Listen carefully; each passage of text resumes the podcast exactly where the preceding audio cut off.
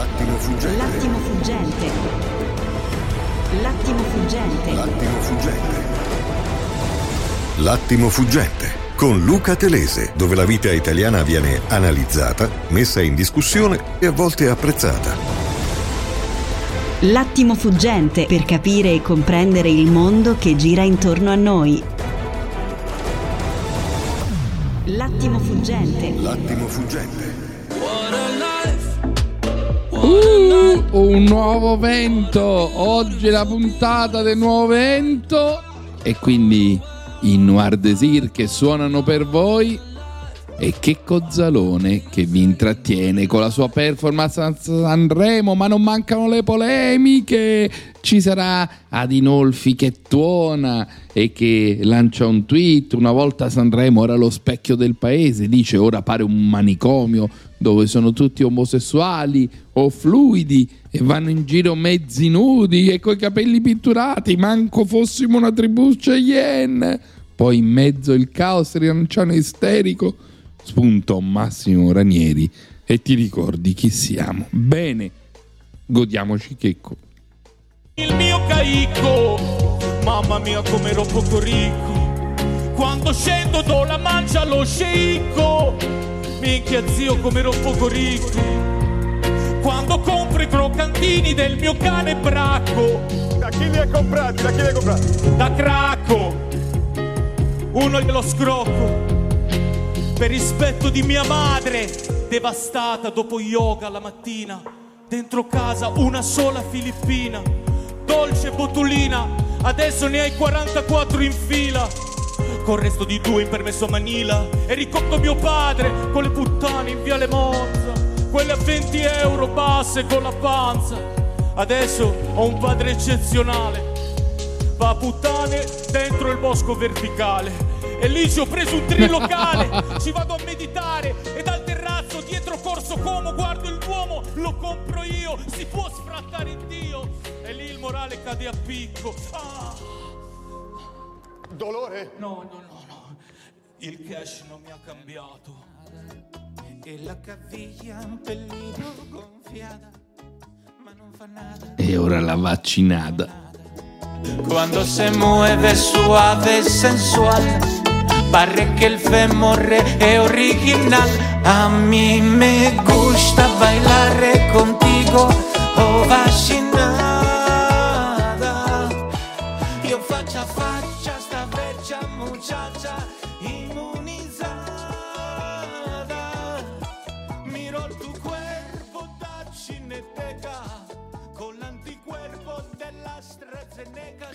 Le parodie, le gag di Checco sono nel mood che stiamo raccontando oggi, il rito battesimale di fine della pandemia. Godiamocele. Grazie, grazie ragazzi. Me la sono scordata, cazzo. E così. Se mi chiedi chi è la ragazza per me, Io dico te.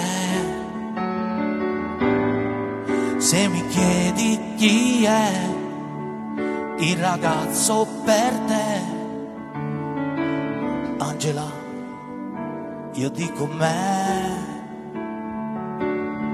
Se mi chiedono a me, io ti do due belle gnocche in cambio di Angela. Io dico no. Ma cosa vuoi da me? Se anziché il caffè, io quando mi sveglio la mattina Faccio la pipì, faccio la pupù, ma con la mia mente sto costantemente.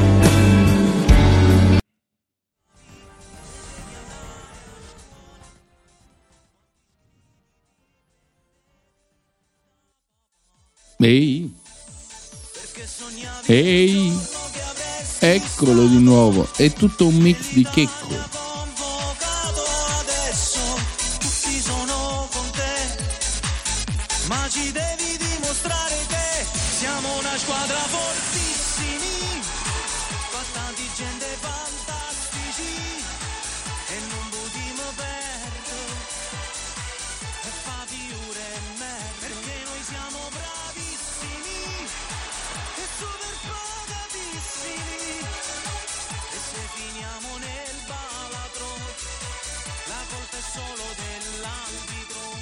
Poi, dopo questa scorpacciata di Zalone, di remix, di vecchi successi, delle sue parodie e le sue gag, è successo un fatto inconsueto. Sul palco dell'Ariston è apparsa una ragazza non formosa, di colore, non sfavillante, non con le paillette, e aveva in mano qualcosa di pericoloso, un libro, il razzismo, spiegato a mia figlia ed era un libro ovviamente eh, che ha avuto un grande successo nella storia, il libro di Tar Benjalun, il razzismo spiegato a mia figlia che Lorena Cesarini, la ragazza sul palco, ha usato per leggere e ricordare a tutti cos'è il razzismo. E oggi in tutti i social il nome di Lorena è in testa alle classifiche di discussione perché ha bucato quel momento, la commozione nel leggere queste pagine, qualcuno ha detto che era goffa, qualcuno ha detto che non era abbastanza sciolta, disinvolta, però Lorena ha raccontato con le paure di Tarar Benjalun la sua storia e sicuramente ha bucato.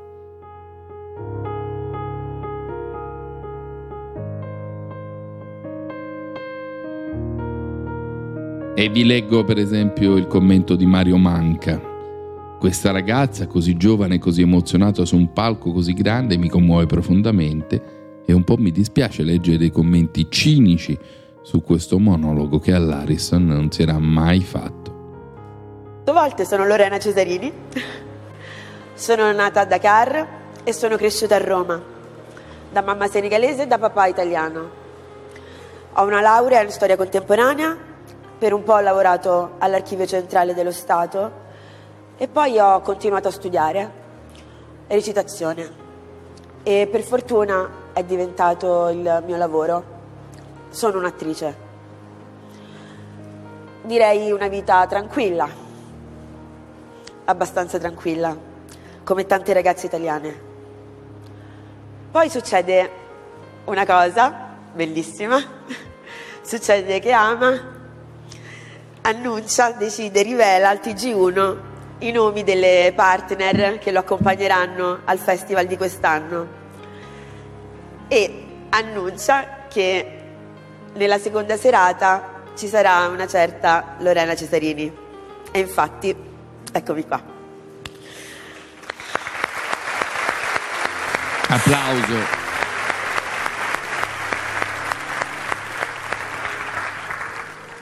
Però succede anche che subito dopo questo annuncio scopro una cosa. A 34 anni scopro che non è vero che sono una ragazza italiana come tante. Io resto nera. Fino ad oggi a scuola, all'università, al lavoro, sul tram anche, nessuno aveva mai sentito l'urgenza di dirmelo. E invece, appena Ama dà questa notizia splendida per me, certe persone hanno sentito proprio questa urgenza. Evidentemente per alcuni il mio colore della pelle è un problema, al punto che hanno voluto dirlo, farlo sapere a tutti. E quindi insulti e quindi quella lettura sul palco del festival e quindi tutto si confonde in un rito in cui vincono i buoni. Eh, mi dispiace per voi, vincono i buoni. Allora iniziamo il fritto di oggi con Amadeus e lo sketch sul Fanta Sanremo.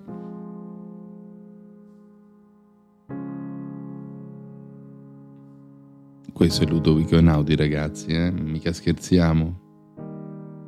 Aspetta, fermi lì. Aspetta, aspetta, dite qua.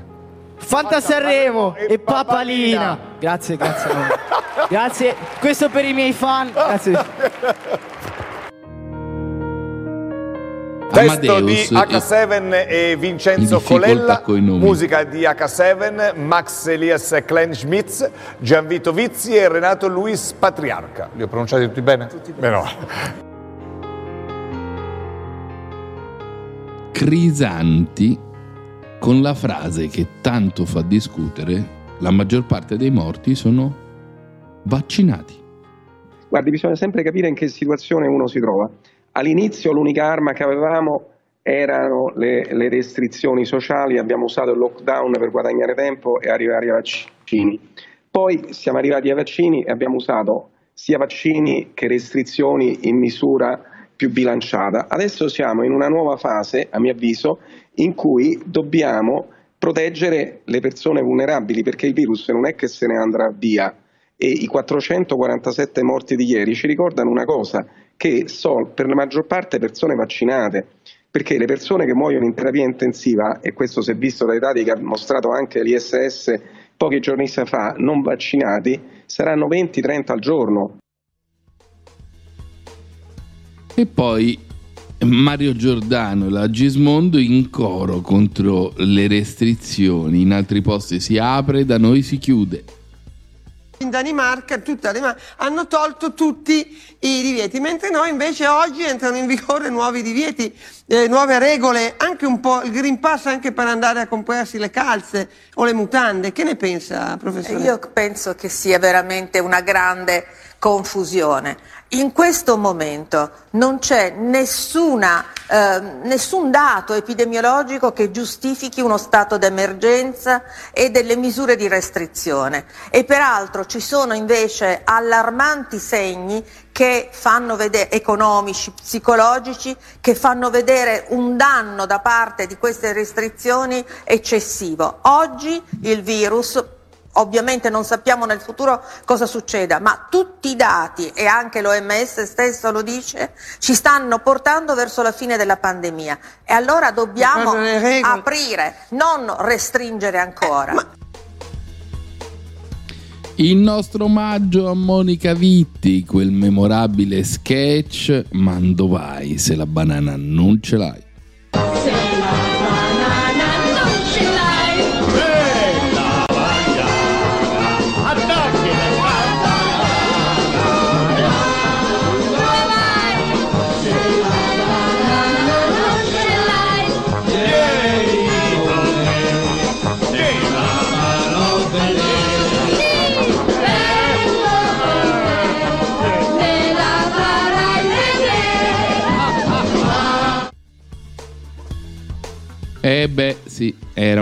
un'epoca, era l'Italia che usciva dalla guerra e trovava dentro il varietà, mentre ancora piovevano le bombe, la gioia, la voglia di vivere, forse dobbiamo imparare anche da questo.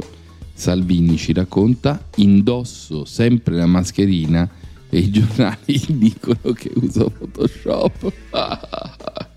la mascherina è quella che stando ad alcuni siti, eh, oggi giornali, oggi Corriere Repubblica, io mi sarei photoshoppato, siamo al surreale, quindi l'ho messa a posto, a una riunione ieri, ah, Salvini ha fatto la foto ma non c'era la mascherina perché era sfocata e si è photoshoppata la mascherina, sarei proprio cretino.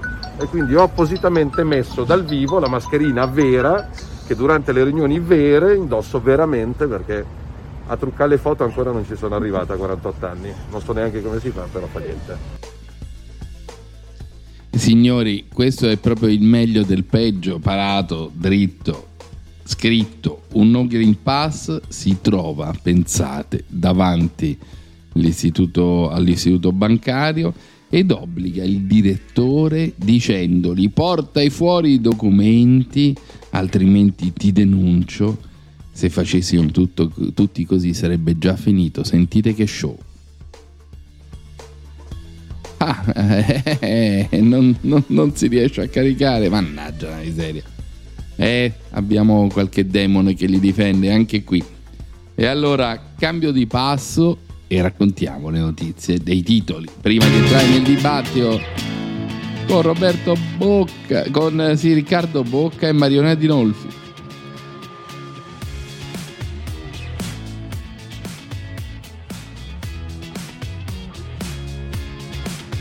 Allora, vi dicevo che cambia il vento e il Premier annuncia la svolta, pronti a superare i divieti. Questo è l'annuncio di Draghi. La stagione delle restrizioni è finita, vogliamo un'Italia sempre più aperta, soprattutto per i nostri ragazzi. Così spiega il Presidente del Consiglio il nuovo corso.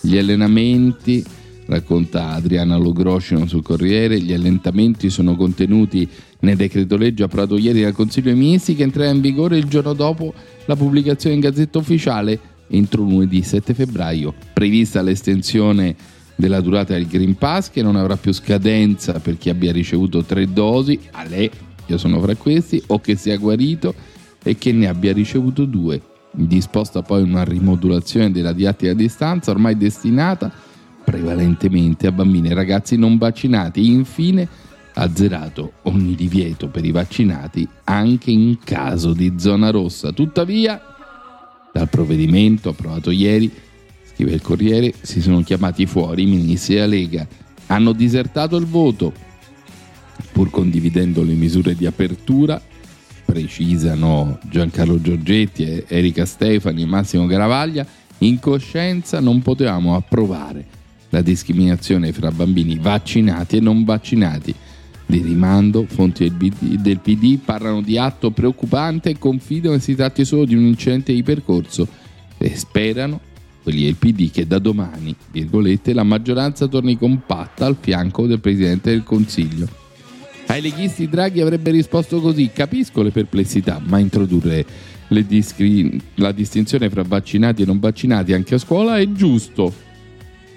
Confortato dal calo dei, son- dei contagi e dal numero incoraggiante di vaccinati, il Premier infatti tira dritto. I provvedimenti di oggi, dice, rivolgendosi ai ministri, vanno nella direzione di un'ancora maggiore riapertura del paese. Oggi ci occupiamo della scuola in presenza che è da sempre la priorità di questo governo.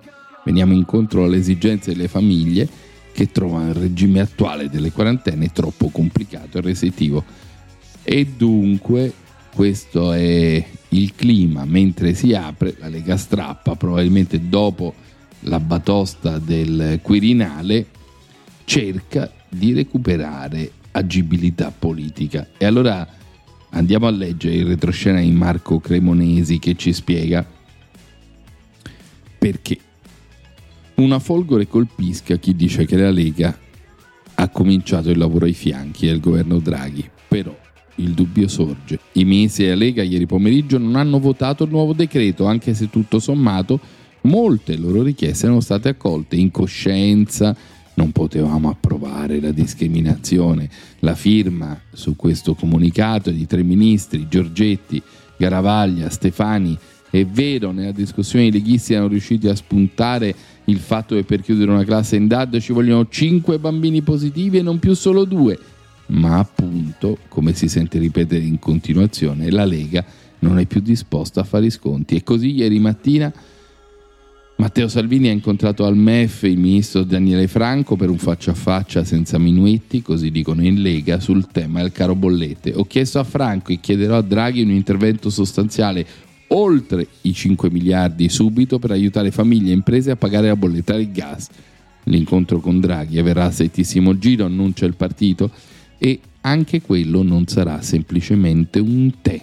Non migliora il clima il fatto che Salvini giusto martedì aveva espresso la sua contrarietà alla sostituzione dell'amministratore delegato di Monte dei Paschi di Siena, Bastianini. Pare che al MEF ieri del tema non si sia parlato, ma la banca senese, di cui il tesoro è azionista, ha annunciato la sostituzione e che approderà nel consiglio di amministrazione di lunedì prossimo. Però il pezzo forte della giornata sono certamente i ministri della Lega, scrive il Corriere che non partecipano al voto sulle norme Covid.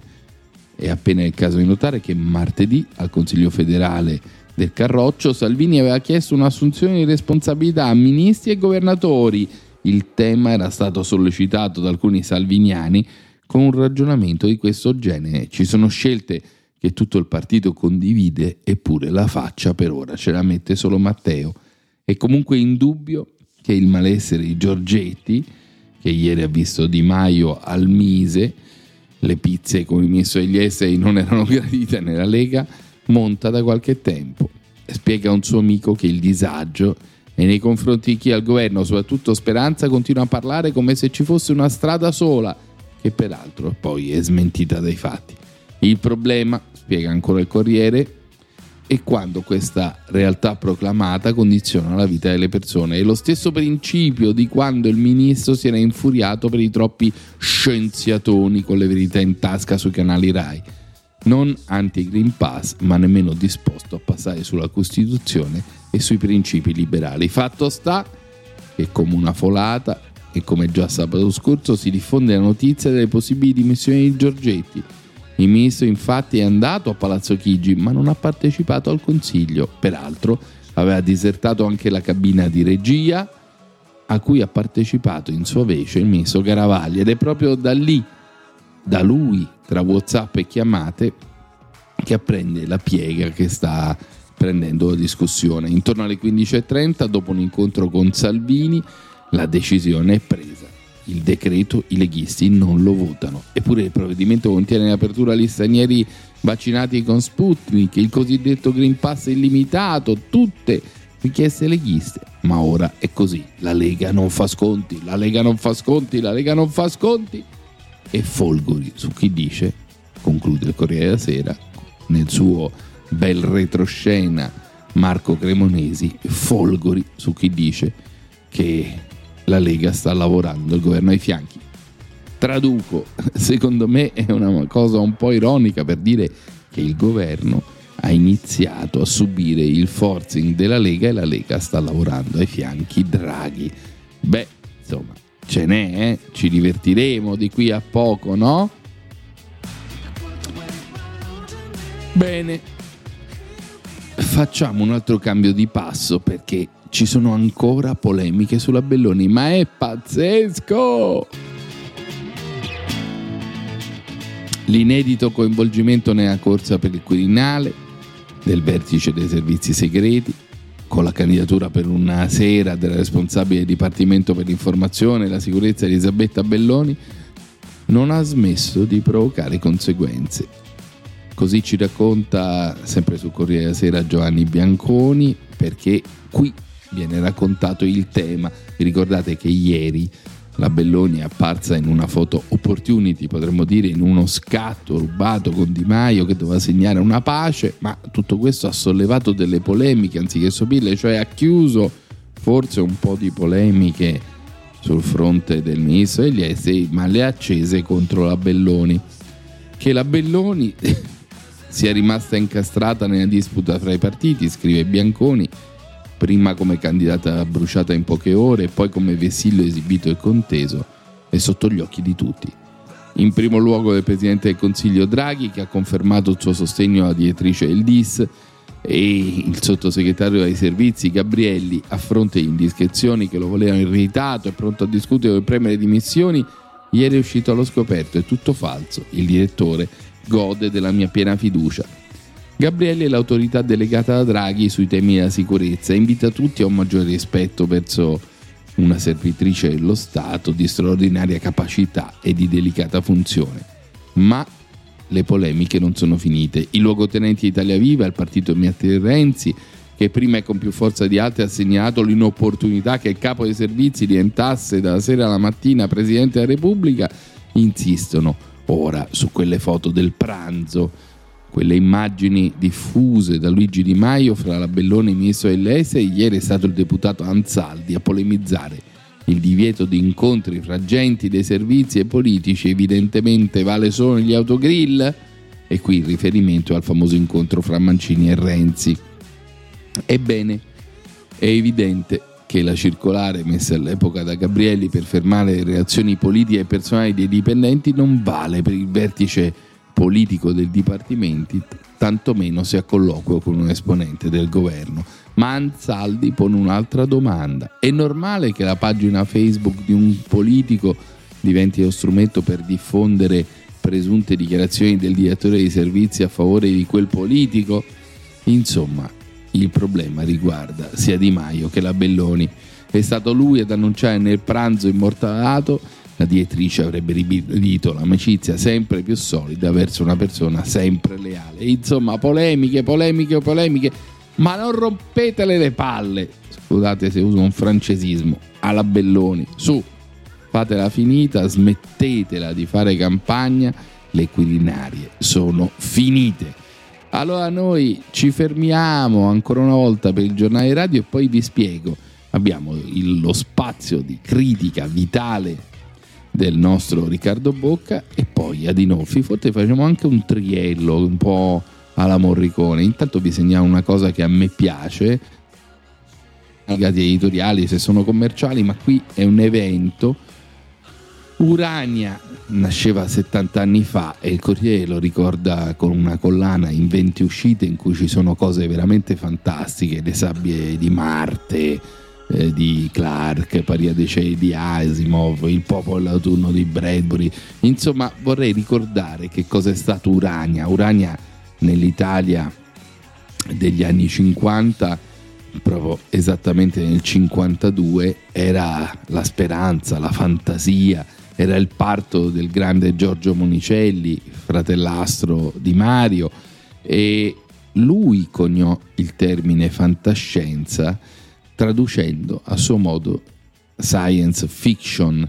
Avrebbe dovuto essere la nuova sfida letteraria della Mondadori dopo il Baro nel 49 della collana Medusa e divenne qualcosa di più, divenne una tendenza, divenne uno stile, divenne una visione del futuro. Bene, allora godiamoci il compleanno di Urania e godiamoci questo spazio straordinario. La fantascienza è rimasta sempre la frontiera del futuro che si racconta.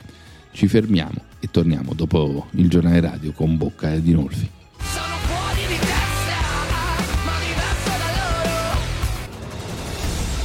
Attimo fuggente. L'attimo fuggente con Luca Telese ritorna tra poco.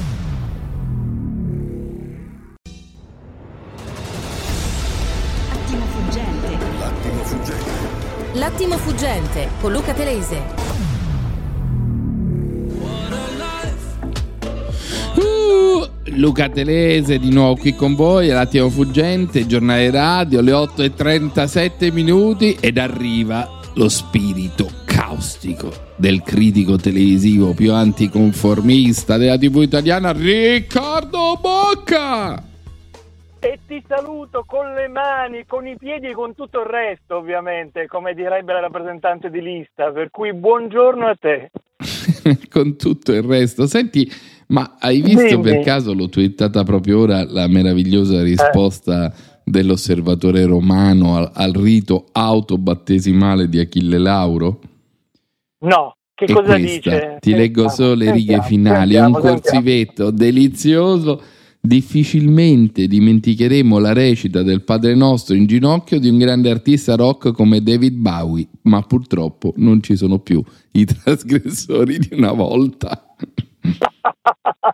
Ma ha perfettamente ragione, anche perché pensare avere l'arroganza come ha avuto veramente Achille Lauro di voler superare in eh, trasgressione e contemporaneamente sacralità il Vaticano è impensabile il Vaticano si è macchiato di È reati arrivato Achille Lauro.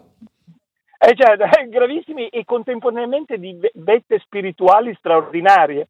Lui è un travet della trasgressione, è un personaggio da hard discount eh, dell'emozionalità No. che, fa il suo, che fa il suo onesto lavoro, come indossa la sua tuta blu eh, da, da- da- da catena di montaggio da trasgressione che è costituita da pantaloni di nappa e tatuaggi di quarta categoria, per cui va benissimo. Mamma mia, senti, ma eh, ti faccio Sì. sentire il frammento che abbiamo aperto stamattina, bellissimo, di Zalone, ma poi voglio proprio il tuo commento sullo scontro fra Titania a distanza, fra Zalone e Fiorello. Chi vince il derby della rinascita italiana? Sentiamo Checco.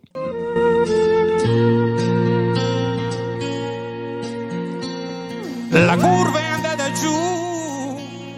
sta per finire il sogno. Nessuno si spaventa più, manco a Codogno.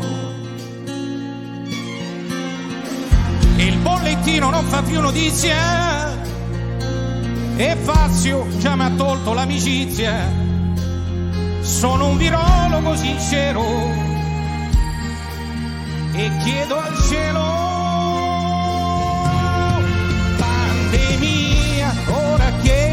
via che ci faccio con la rosolia. Pandemia se te ne vai via lavo i piatti in qualche pizzeria? Allora Riccardo Riccardo è vice direttore del Posto Internazionale, ma è soprattutto un grande osservatore e sarà l'unico italiano che ha visto tutti i minuti di Sanremo. E lo diciamo già ieri che questo Sanremo si propone danno- ho già chiesto il danno biologico.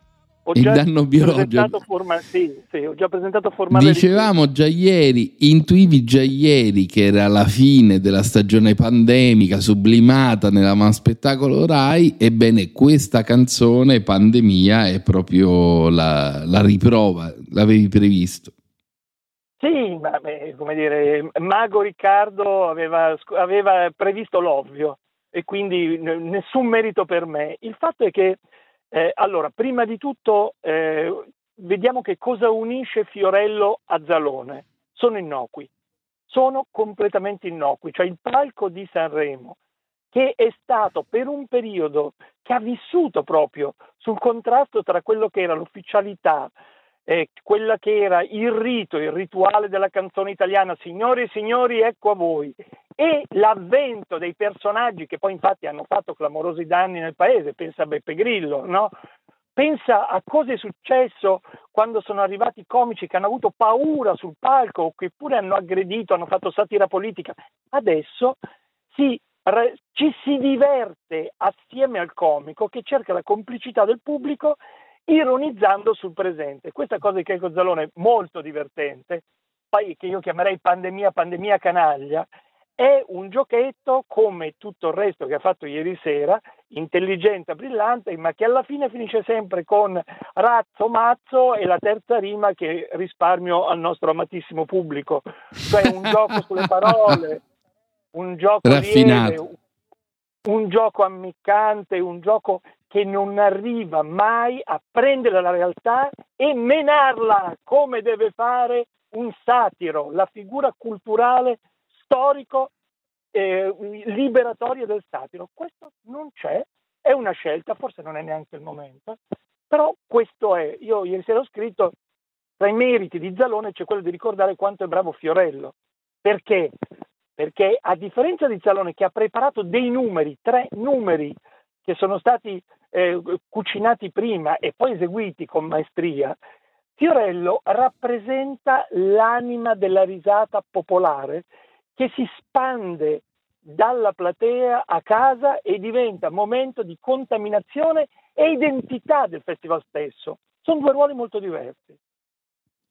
Allora, abbiamo qui con noi l'unico che ha lanciato fulmini contro Sanremo, anche l'osservatore scherza, Adinolfi no. Buongiorno a Maria Adinolfi perché un suo tweet pone, come dire, il dito, punta il dito sullo scandalo ed ecco, ve lo leggo, una volta Sanremo era lo specchio del paese, ora pare un manicomio dove sono tutti omosessuali, fluidi, vanno in giro mezzo nudi e con i capelli pitturati, manco fossimo una tribù Cheyenne.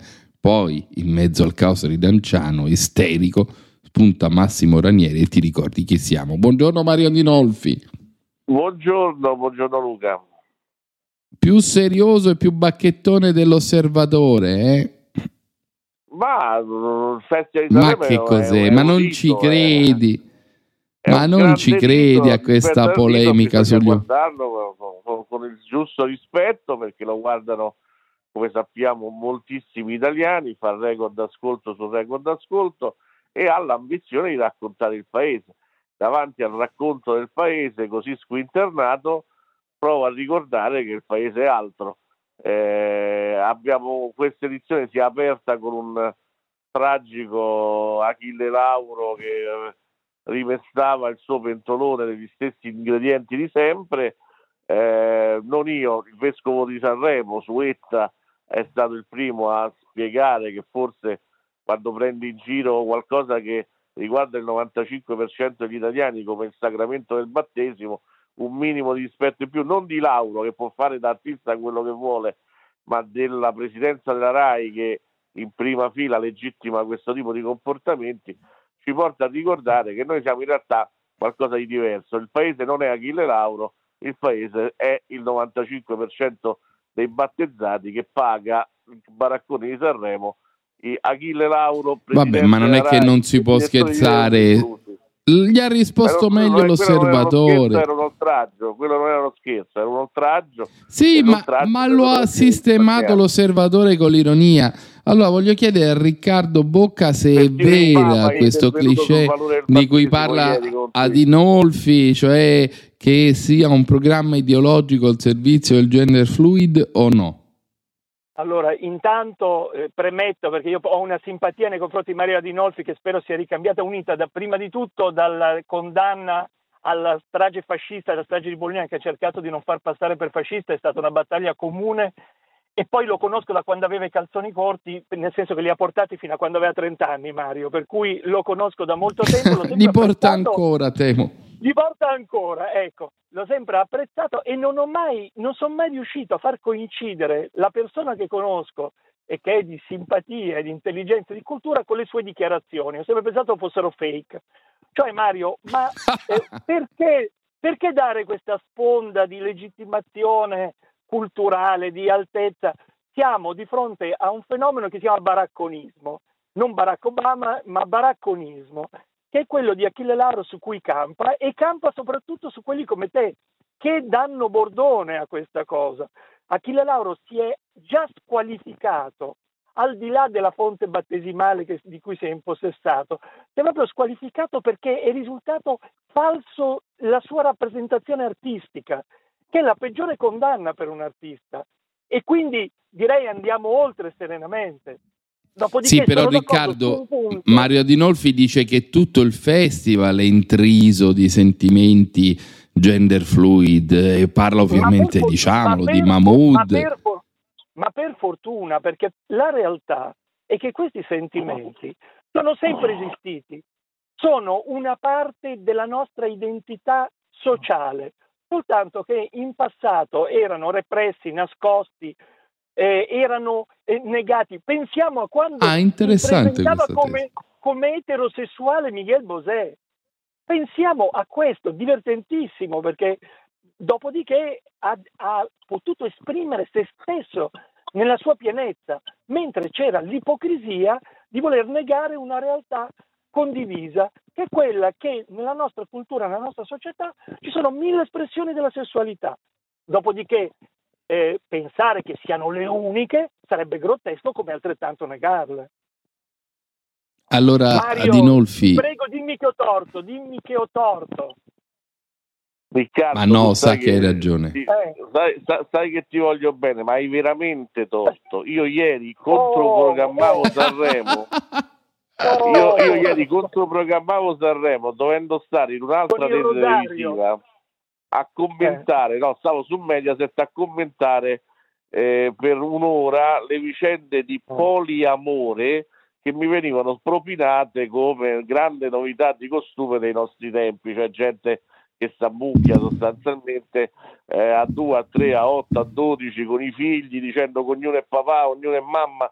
Tu permetterai che davanti all'irrazionalità che ci unisce perché ci siamo imbufaliti insieme quando ci proponevano qualcosa di, to- di to- totalmente irrazionale e falso su una questione cruciale come era la vicenda di Bologna, io davanti alla stessa irrazionalità, quando vedo una narrazione che non corrisponde alla realtà, io non, c'è- non- non- non posso farci niente. Ma quindi, ma quindi Mario, precisalo perché cioè, c'è un complotto che- ideologico per No, imporre la dittatura dei gay e parlo di- LGBT. C'è Non un'industria culturale che idiota, lavora per perché Non questo. sono idiota, non sono idiota, non fatemi sembrare idiota. Io ho la percezione nettissima che davanti alla rappresentazione che ci viene fatta dalla realtà di Sanremo, che è sempre stata specchio del paese, tant'è che ridevamo di Albano in rovina, ridevamo di, di, di Frate Cionfoli, perché era quella roba là che emergeva prevalentemente perché siamo quel paese là, oggi non siamo. Eh, Ma quindi scusa, siamo Mahmood che dovrebbe fare? Ma se lui è omosessuale, Mahmood, ma te lo chiedo, Ma per carità, ma chi ce l'ha con gli perché non deve cantare l'amore omosessuale Mahmood? Adinolfi Che non è. Il Ma io mi sento con rappresentato più da. Mahmood che da Frate Cionfoli, ma io Il mi sento rappresentato più da Frate Cionfoli. Bravo Riccardo. Ma non è così. No, non è sentiamo così, Riccardo un attimo. Ma no, fai rispondere Riccardo. Riccardo, No, eh, questo è che- interessante dico che- Più Mahmood Dico, che frate sento- Mi Cionfoli. sento molto più rappresentato da Mahmood che da Frate Cionfoli perché mi sento rappresentato dall'intelligenza, dalla sensibilità, mi sento rappresentato da quello che è espressione di un sentimento sincero e non soltanto da uno sfruttamento commerciale di uno spazio televisivo che ha le sue esigenze. Allora, sentirmi offeso da un abbraccio tra due uomini è qualcosa di estremamente lontano. Il- il- il- quello che mi colpisce, ma lo dico veramente con rispetto nei confronti di Mario perché, perché ce l'ho, è proprio che questa cosa ti turbi, cioè il turbamento che ti pone questo, che, mi- che- che rie- che non riesco a comprendere, cioè la paura che questo diventi una negazione di un'identità complessiva. Nessuno la nega, nessuno la nega. Amadeus, il conduttore, è un tranviere della normalità che, fa- che non fa mai deragliare il festival da quella che è la sua tradizione di lustrini e tutto il resto, ma all'interno c'è il mondo e il mondo è questo e a un certo punto dovrai accettarlo. Cioè, hai, hai- Ah, hai accettato. Nella vita, hai accettato nella vita D'Alema, devi accettare anche tutto il resto, cioè va accettato. Cioè, Allora Mario, E io vedi, devi invece non- accettare non il mi sono mondo. rassegnato a D'Alema e, e l'ho combattuto finché non è andato ai giardinetti e ai giardinetti è finito. Adesso continuerò a combattere sulle irrazionalità. Ma mi sembra possibile ieri di aver subito 25 minuti di terribile e incapace monologo sul cosiddetto razzismo proposto da una ragazza che è stata utilizzata proprio Ah, con i qui vi meccanismi voglio. Proprio con i meccanismi della collezione di figurine che è quella che è sì razzista perché se tu scegli quella ragazza palesemente inadeguata solo perché è nera Prima è voce in tendenza su Twitter Lorena. Cesarini. Aspetta che su questo ha scritto anche scrive, oggi Riccardo Bocca. Potente monologo di Lorena Cesarini ma l'avete visto il monologo di questa? L'avete, lo trovate L'abbiamo potente? fatto sentire. Lo potete trovare Peter, potente facci sentire solo lì. un assaggio di un secondo e poi sentiamo la recensione di Bocca sul monologo perché sono curioso. Un secondo, Peter. Due volte sono Lorena Cesarini, sono nata a Dakar e sono cresciuta a Roma, da mamma senegalese e da papà italiano. Ho una laurea in storia contemporanea, per un po' ho lavorato all'Archivio Centrale dello Stato e poi ho continuato a studiare recitazione. Allora ha ragione Mario Dinolfi a prendersela con questa ragazza e la sua spontaneità imbarazzata che ha commosso e diviso gli italiani, Riccardo. Allora, allora, abbiamo deciso questa mattina che Mario ha torto a prescindere, quindi facciamo questo gioco, questo gioco che, che ti serve radiofonicamente, solo per No, questo. no, no, sembra se ha ragione dillo, non abbiamo rete, non abbiamo no, vincoli. no, parlo, no, parlo seriamente tre secondi, perché questa è una cosa importante. Allora, eh, parto dalla mia parte scorret e dico che per non discriminare Lorenza Cesanini dico che ieri sera è stata totalmente inadeguata al ruolo che le veniva chiesto. Non- professionalmente, professionalmente.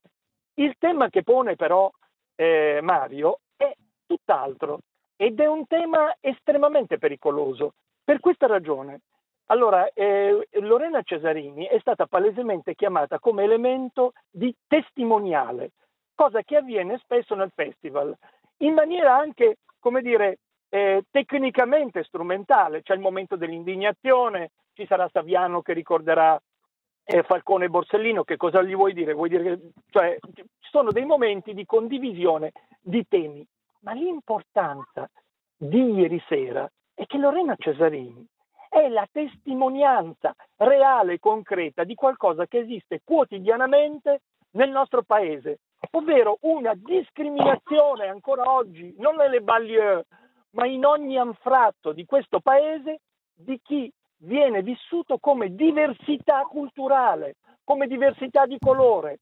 Allora che 10 milioni di persone possano vedere una ragazza totalmente a disagio nel ruolo che le viene chiesto, che vive con disagio con se stesso quello che è un dramma di rappresentazione della sua stessa vita, è importantissimo. Io ho scritto su Twitter, il razzismo e la discriminazione parte nel momento in cui ci- si aggiunge all'indignazione il ma, Cioè, Lorenza Cesarini è, è sicuramente stata discriminata, ma bisogna, no, il ma non ci deve essere.